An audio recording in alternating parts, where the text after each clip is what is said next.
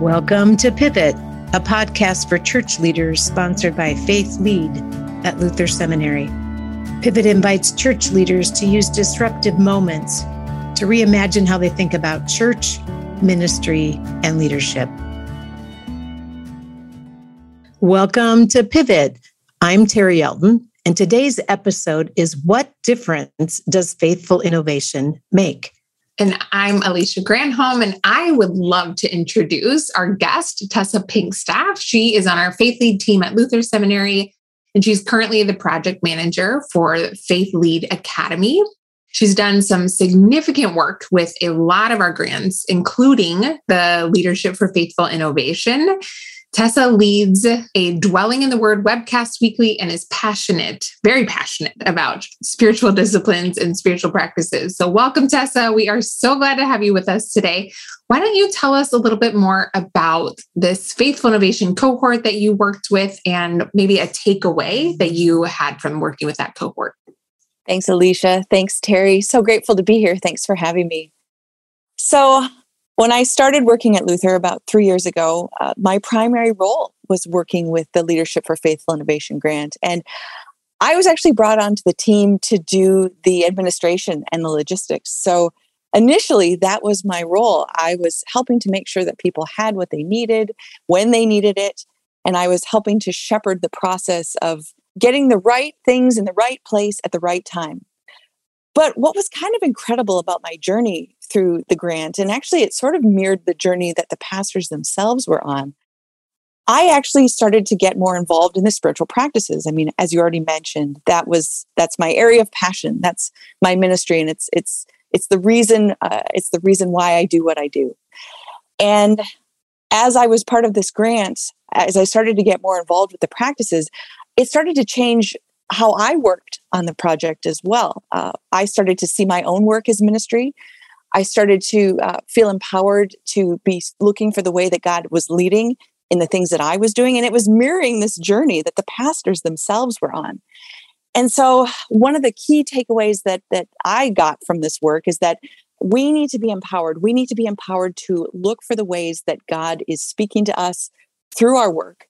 And then I noticed with the pastors that they needed that same thing, but in a different way. They needed to be empowered to allow the people around them to be looking for the way that God is leading. And I just want to, I want to throw in a story right off the bat that there was one pastor that we were working with who said that he actually, the most exciting part of working on this grant for him was his people had a meeting without him, and they were looking for the way that God was leading and speaking to them, and it didn't necessarily involve him.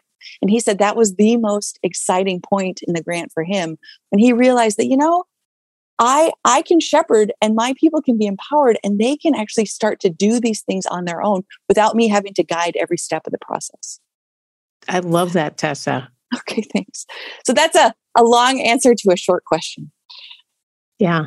I think one of the pieces you and I, Tessa, have heard this in a lot of our listening, how pastors or paid leaders really want to empower people in their congregations, and lay leaders or kind of even just everyday Christians that want to participate, and they don't always know how.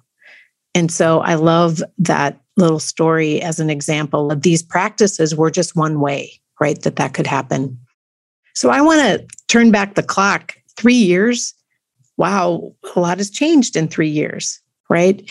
And I would like both of you to tell a story, because Alicia, you were involved in not at the beginning, but you got brought in to this grant as well, in the sense of like, where were people pre-pandemic? My gut and my memory tell me they were more all over the board. And then this major disruption happened, not only for the grant work, but for each congregation, right?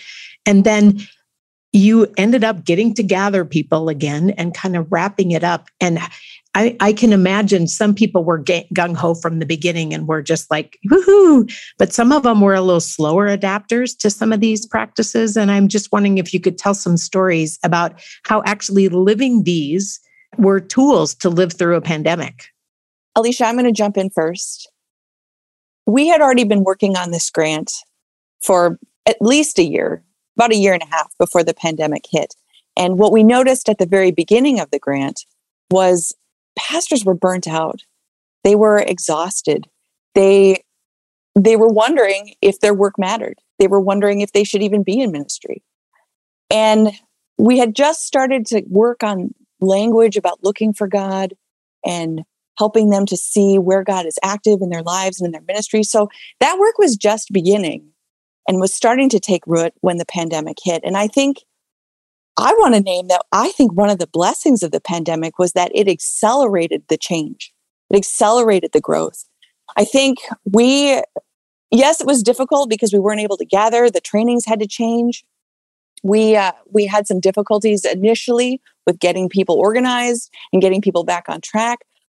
But the sense of experimentation and having to adapt and pivot immediately because the pandemic demanded it, that was all accelerated because of the experience that we all went through, this gauntlet that we went through as a culture and as a nation and as a world. And I think that we noticed a lot more light bulb moments as people were being forced to try the things that they had been talking about. And it became real.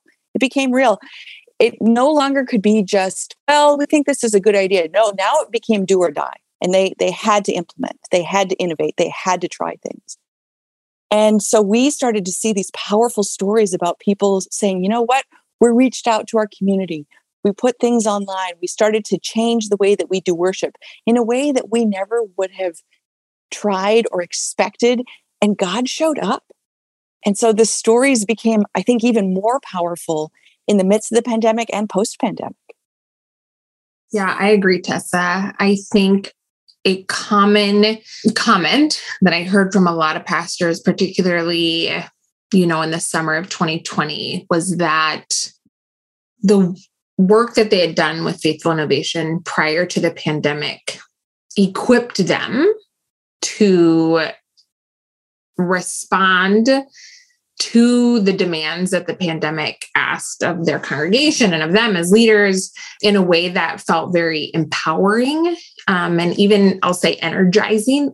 Did they have energy? No, nobody did.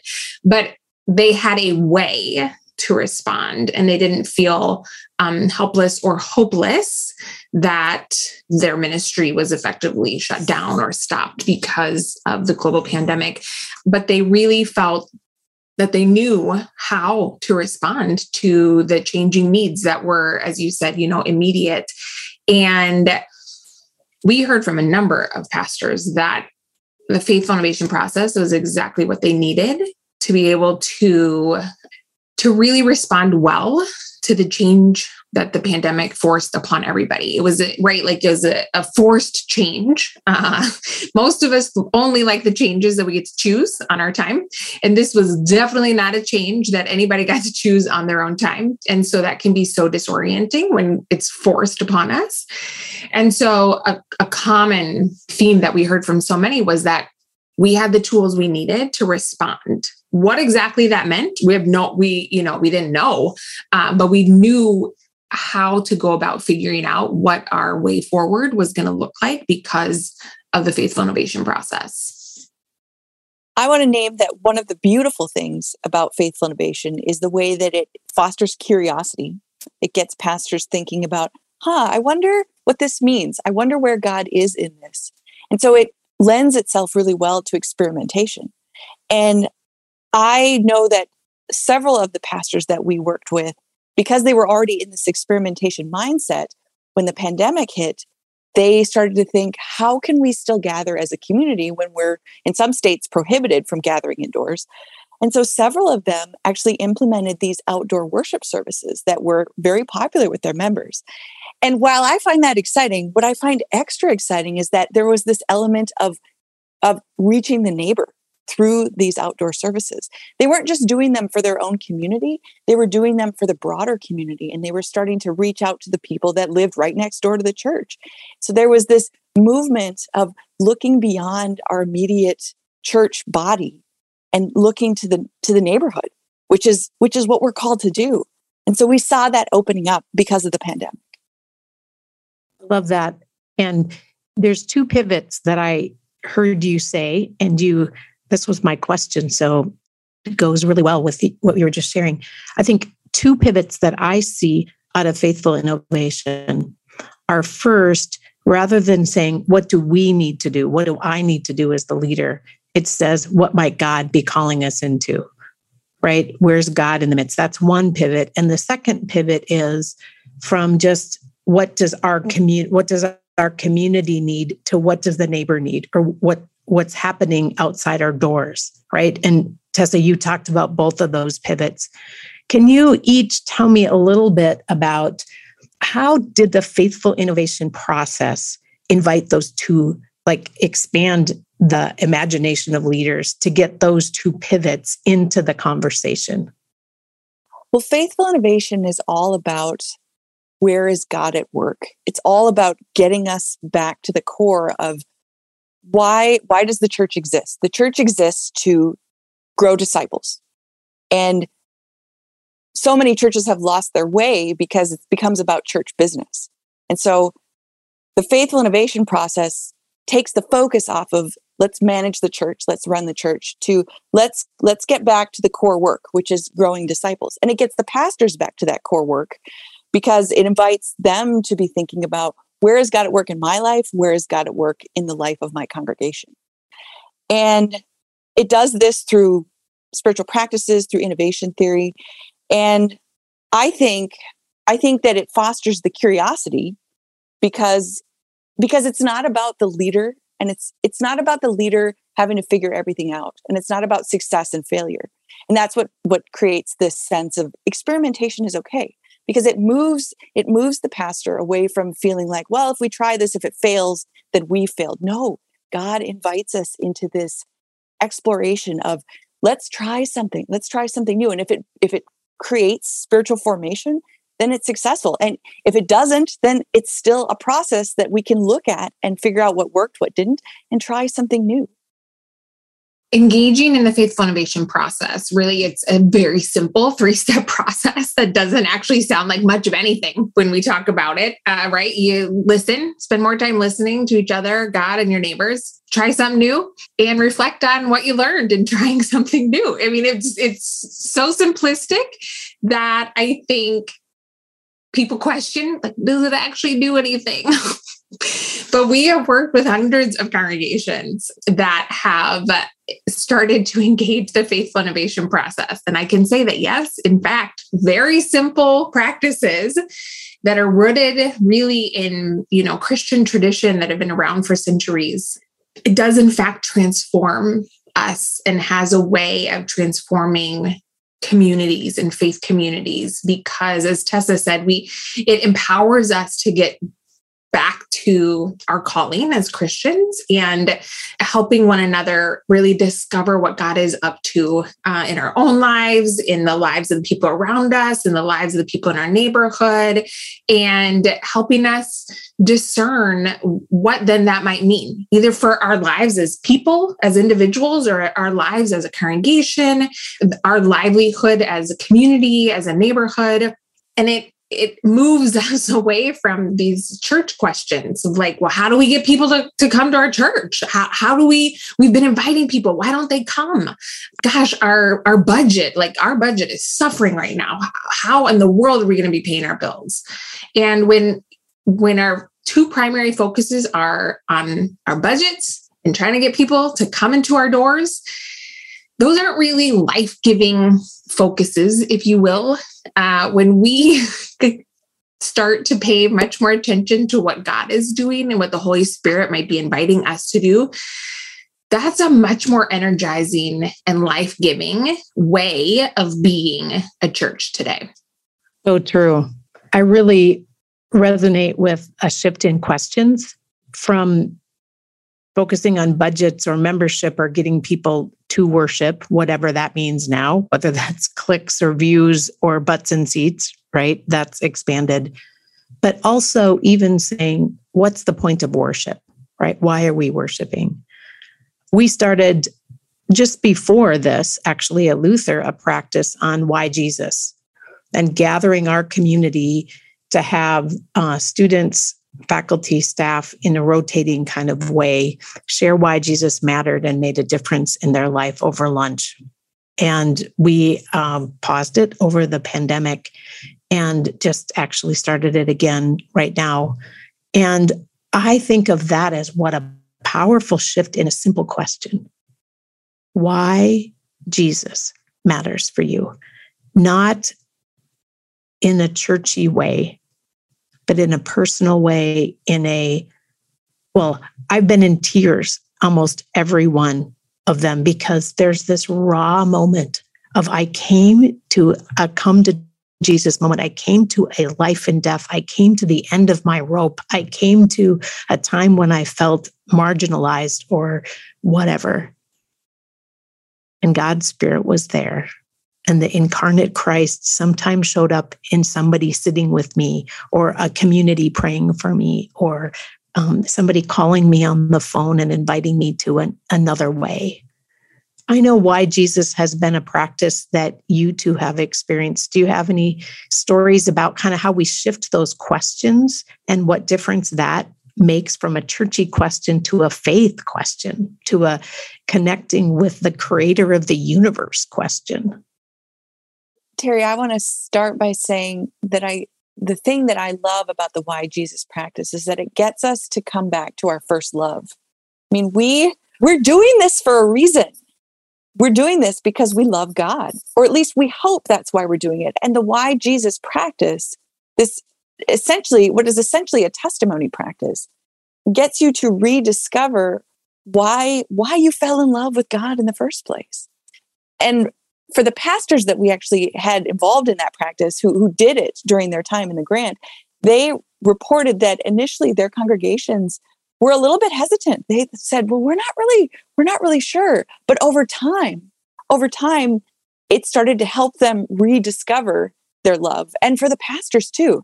I know this isn't what you asked, but I do want to just say that one of the things I love about faithful innovation is how it works on multiple levels, that it's the pastor and it's the congregation at the same time. It helps the pastor rediscover their first love and get them back into thinking about where God is at work. And then that has a trickle-down effect to the congregation as well, and then outwardly extended to the neighborhood. But to get back to the Why Jesus practice, for me, it has been so inspiring to see within the Luther community, people who really didn't think of themselves as having this sense of testimony, being able to articulate what it is that they love about God and how God impacts their daily lives, and seeing people from all different kinds of Christian journeys being able to articulate that in a community setting and to get conversations spurred amongst the people that are listening. That has been an extraordinarily transformative practice for us at Luther.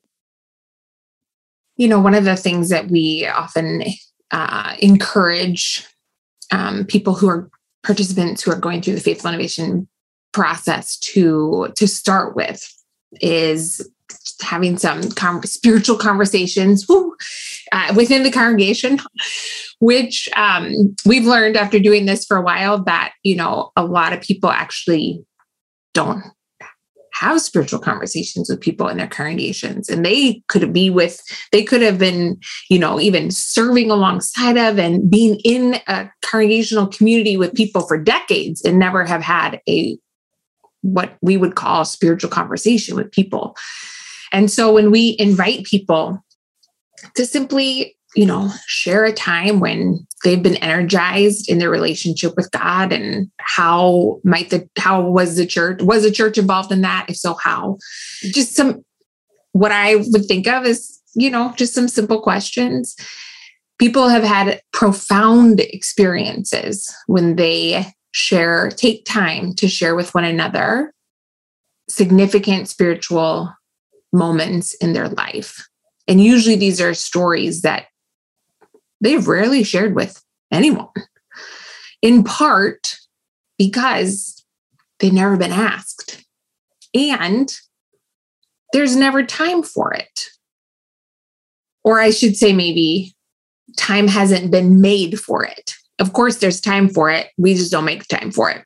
And so time and time again, when we invite people into this simple spiritual story sharing practice, no fail, it's literally without fail, we hear life-giving, energizing stories of people having conversations with one another about significant spiritual moments in their life. And that practice in and of itself, as simple as it is, starts the transformation process.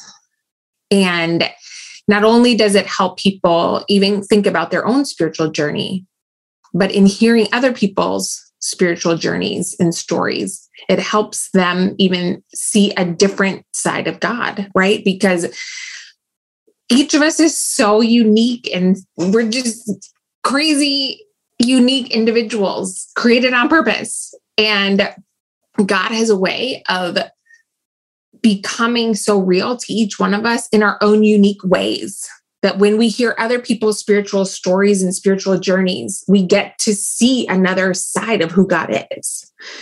And so when we fail to be in community and share these stories, we actually limit even who we experience God to be, because we only have our experience of who God is to us.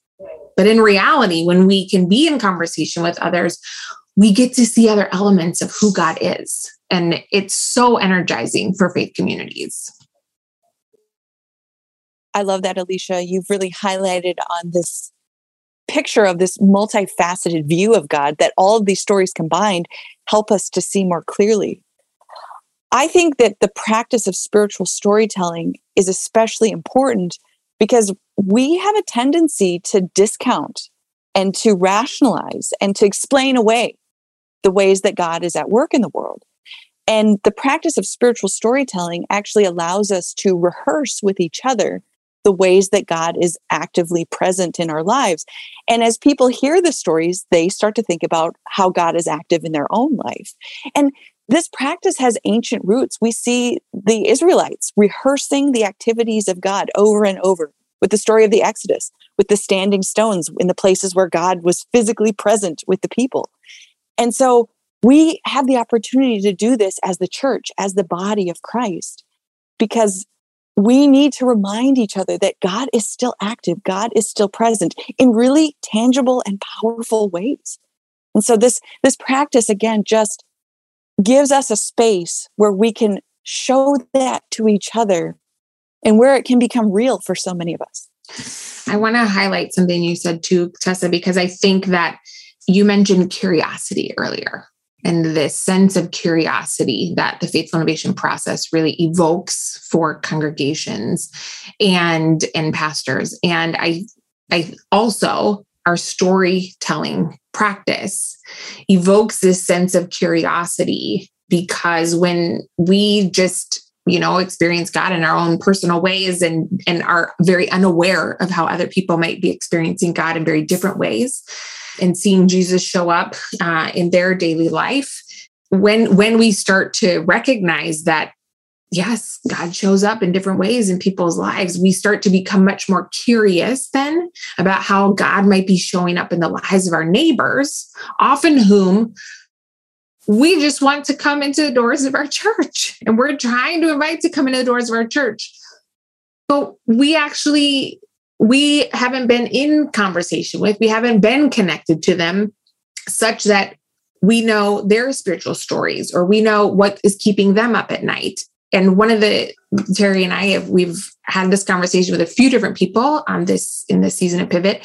One of the things that keeps coming up is that there has become such a gap between our church services and the work of the church today and then people's lives and the questions that keep them up at night, their longings and losses. And there's such a gap between people's everyday life and what church has become that it's one of the main reasons people just stop coming or never come, because the gap is so wide that the work that they would have to do to figure out how to relate what happens within churches today to their everyday life takes so much effort on their part that it just doesn't feel worth it.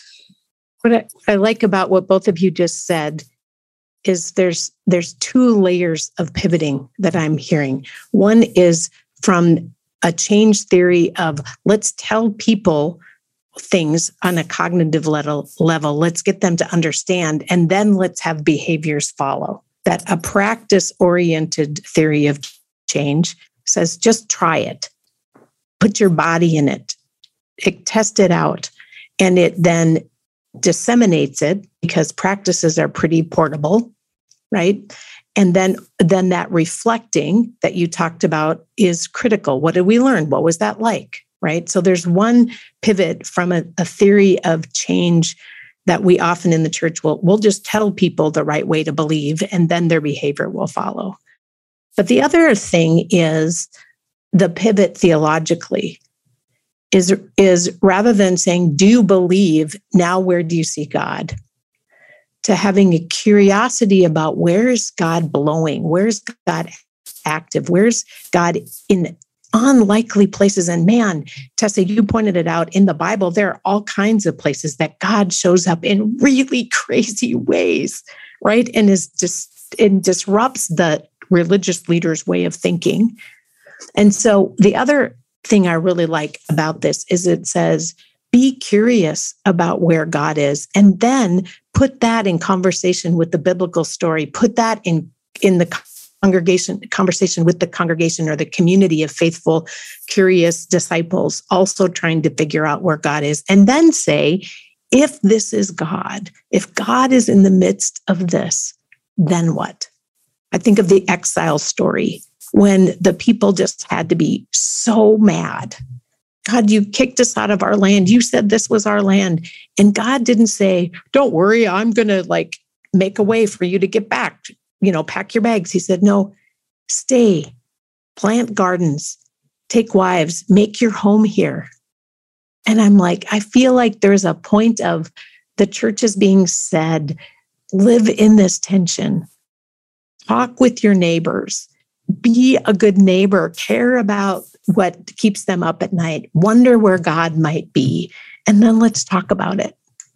Terry, I want to share a story that I've been thinking about all morning, and I think it relates to what we're talking about, because yes, we see, right, scripture is filled with these miraculous stories of God showing up in really big ways.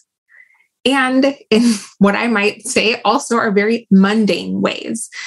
And one of the things that we see happen as faithful innovation becomes part of how congregations figure out where God might be inviting them to move forward. We hear stories from people about how God is showing up in their everyday, what we might say, mundane life. And it reminds me of a day I was driving home from a meeting, and I live very close to the Mall of America. So I was driving near the Mall of America just because I was driving near home. And I just had this thought at the time. I thought it was a random thought.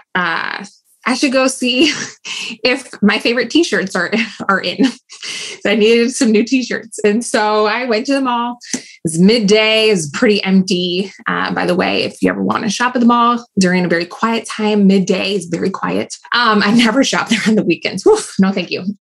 So I go, the store that I buy my t-shirts at, they had no t-shirts for me. So I had just had some margin in my day, and I sat down on a bench, and I think I was just checking my email quick on my phone.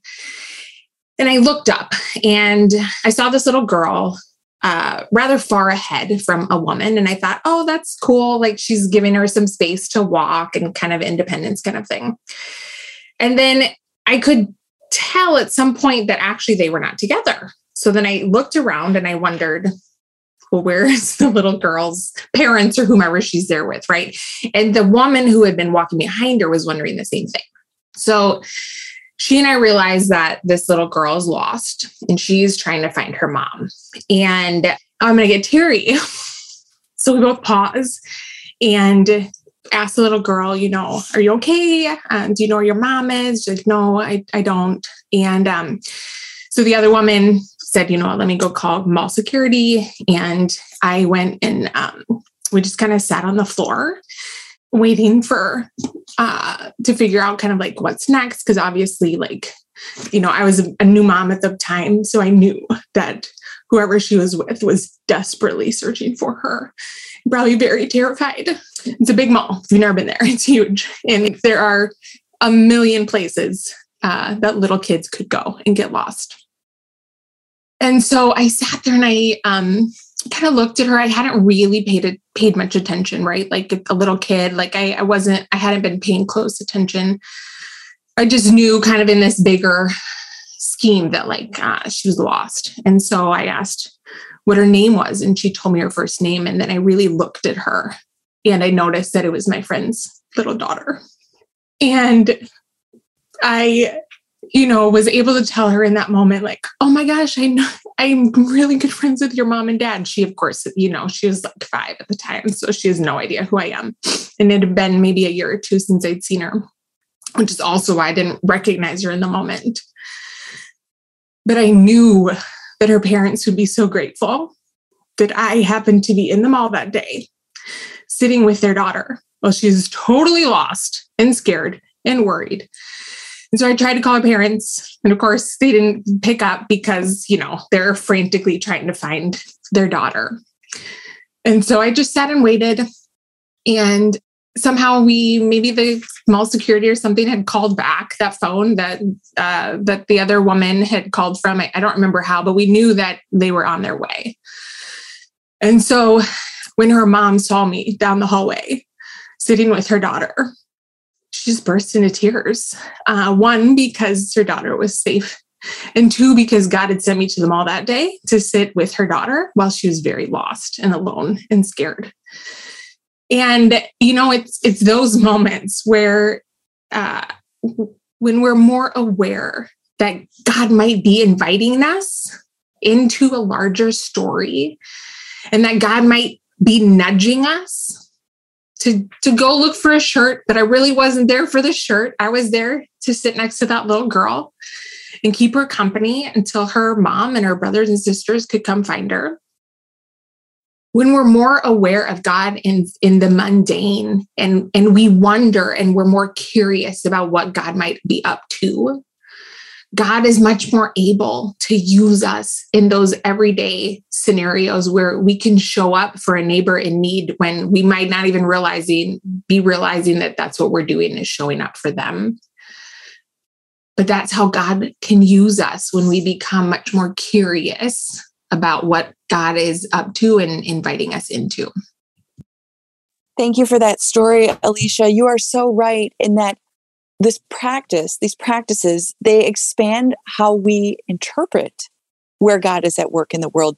It helps us to reframe the things that are happening and to see that this is actually God's agency and at work here. And so it also expands our imagination of where God shows up in the world. God doesn't necessarily just show up in the church. God does show up in the church, but God also shows up in the neighborhood. God shows up at the mall. God shows up on the freeway. And because we are in the mindset of looking for God in these places, we're able to interpret the things that we see as God's activity in the world. And I want to name that some of the stories that we got from the pastors as part of the Leadership for Faithful Innovation grant. They said that the people in their congregations were sharing stories not necessarily about where God was active in the church, but where God was active in everyday life. A lot of the storytelling that was going on was God in the day-to-day moments. And they said it was powerful for people to see that God is active in all of life. God isn't just present in the church building. God is active in the everyday, day-to-day things, the mundane. And this practice really highlights that for us. Well, thanks, you two, for a great episode of Pivot. Alicia, you and I are coming to the end of season 3. I can't even believe it. We're 12 episodes of storytelling and hearing about what these practices have really meant for congregations and for ministry leaders, and kind of awakening within them, I think, maybe a hope of how God might lead us into the future. Each of our episodes has had a practice that has been a part of the Faithful Innovation Leader Companion. And as we end this season, I just want to highlight you can not only download the practices that we talked about in each of the lessons, but that there's a whole workbook that both Tessa and Alicia have actually put together from that. That's going to give you an introduction to what is faithful innovation. It's going to give you a bunch of practices to help you listen, help you reconnect with each other, the listenings that we talked about with God, with the people in your congregation and your neighbors, help you define the challenge in a variety of ways of what's in front of you, and to reframe that challenge in some of the pivot ways that we talked about here today. And then how to cultivate faithful innovation as you keep moving forward with an eye towards the future and whatever God is leading for you.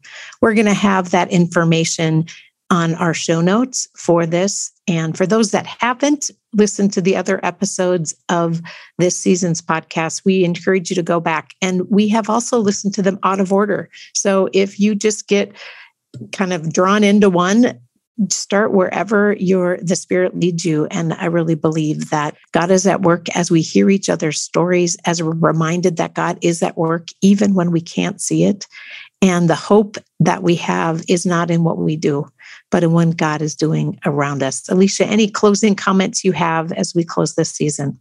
Terry, I've so enjoyed our conversations throughout this season, and they honestly have left me so hopeful. I really am excited about what God is doing in this season and in this moment in the world, and particularly in the church. And I am so excited to see how God continues to work in and through God's people today. And so, Tessa, we're so grateful to have had you with us for our closing episode of season 3. Thank you so much for sharing your wisdom and your experiences and your stories. We've loved having you and chatting with you today. Tessa, would you end with closing us in prayer today? I would be delighted. Thank you, Terry. Holy God, we thank you for the ways that you work in us and through us. We thank you for giving us eyes to see the places where you are present in the world. And we pray for ourselves and for everyone who is listening, that you would be especially near to all of us, that you would give us spiritual eyes and hearts that are able to discern how you are active in our own lives. Thank you for your great love for us.